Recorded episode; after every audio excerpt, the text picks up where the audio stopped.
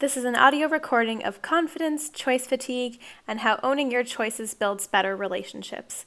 An article from Surviving 20 something. Raise your hand if you've had this conversation before.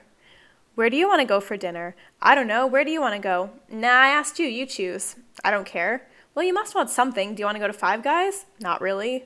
Where do you want to go? I don't know. Where do you want to go? Ad nauseum. Nothing makes me want to put my head through the wall faster than this conversation, and it's one I've had dozens, if not hundreds of times on both sides. And then something changed. This year, I decided I was going to own my decisions, whether or not they were raving successes or piles of hot garbage. And you know what happened? My relationships changed. I got more confident with each decision. I got more vulnerable, but also had better connections with the people around me, because that's how vulnerability works, folks. I learned more, I saw more, I did more, all because I was willing to take lots of very tiny risks. Because honestly, most of these decisions are tiny on an infinitesimal scale. Whose life was ever changed by a choice in a restaurant? So, why do so many of us have these asinine conversations, which I'm pretty sure no one enjoys?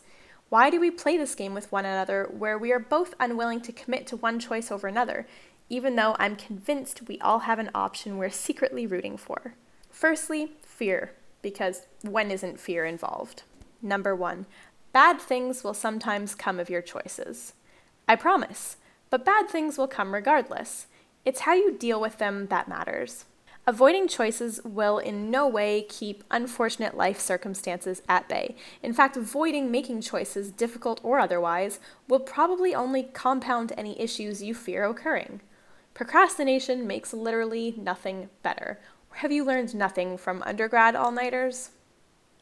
There are two things you need to consider here. The first is that there is much less to fear from your choices if you lower your expectations. Because we have so many options these days, our expectations are sky high.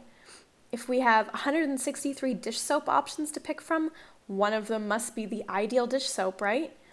And when it's not, we're disappointed. Now, this might be a trivial example, but this could be applied to nearly everything. You applied to six different universities out of dozens of options. Therefore, one of these universities should be the university of your dreams. Except, perfect doesn't exist, no matter how many options we're given. Okay, maybe if we were actually given infinite options, but I don't math, so let's just stay away from that.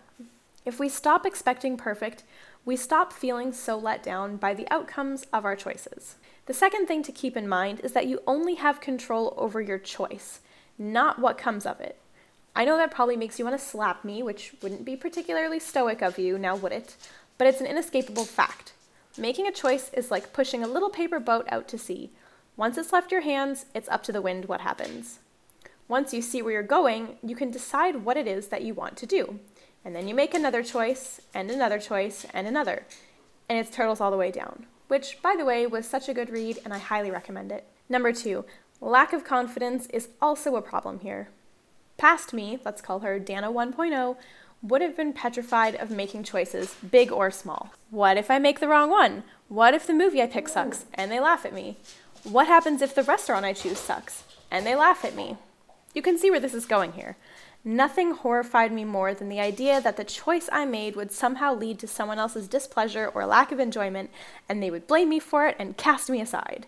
No one said this is logical, let's be honest. Abandonment, ridicule, judgment, when we choose, we're vulnerable. A good thing.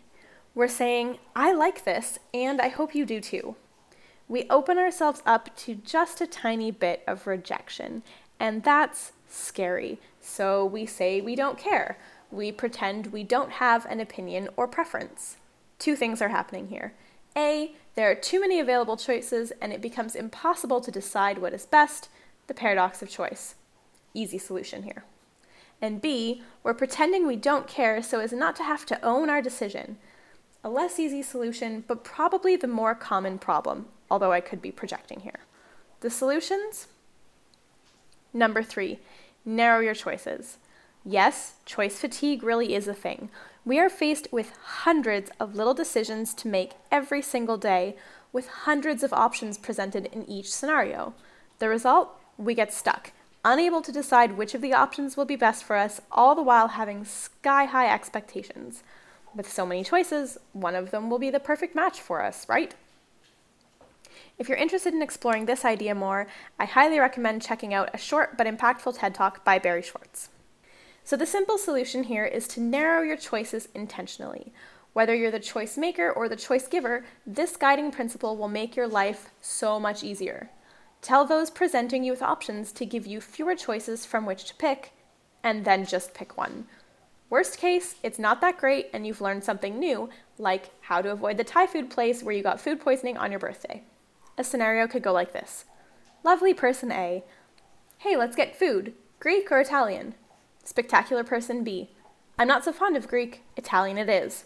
If you're the one offering the choice, you could follow the scenario above, or if you're feeling particularly brave, offer only one option, like so. Lovely person A. Hey, I'm really craving pizza. Want to come with me to my favorite place? Spectacular person B. Absolutely.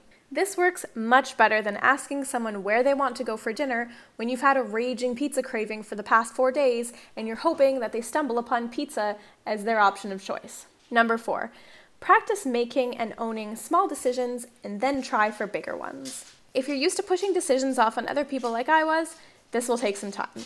It will take some time to feel comfortable with putting your opinions out there and leaving yourself a little bit open for rejection and a lot open to learning from the mistakes that will come from owning your decisions. Yeah, you get to own the mistakes too.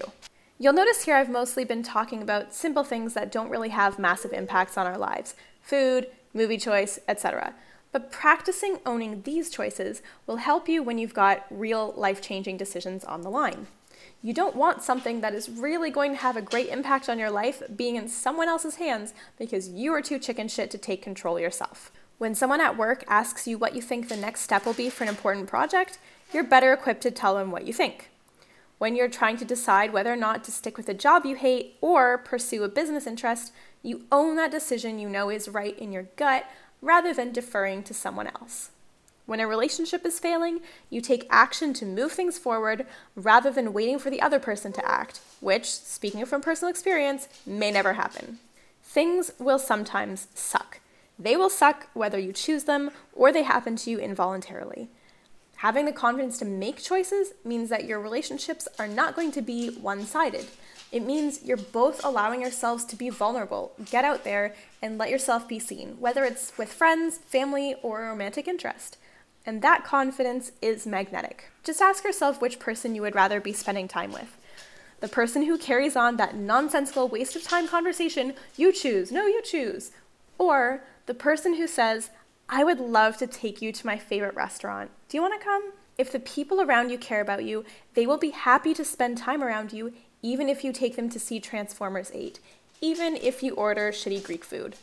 Maybe you will even laugh about it together. Maybe you will pick their new favorite restaurant or take them on the best vacation of their lives. You never know unless you decide.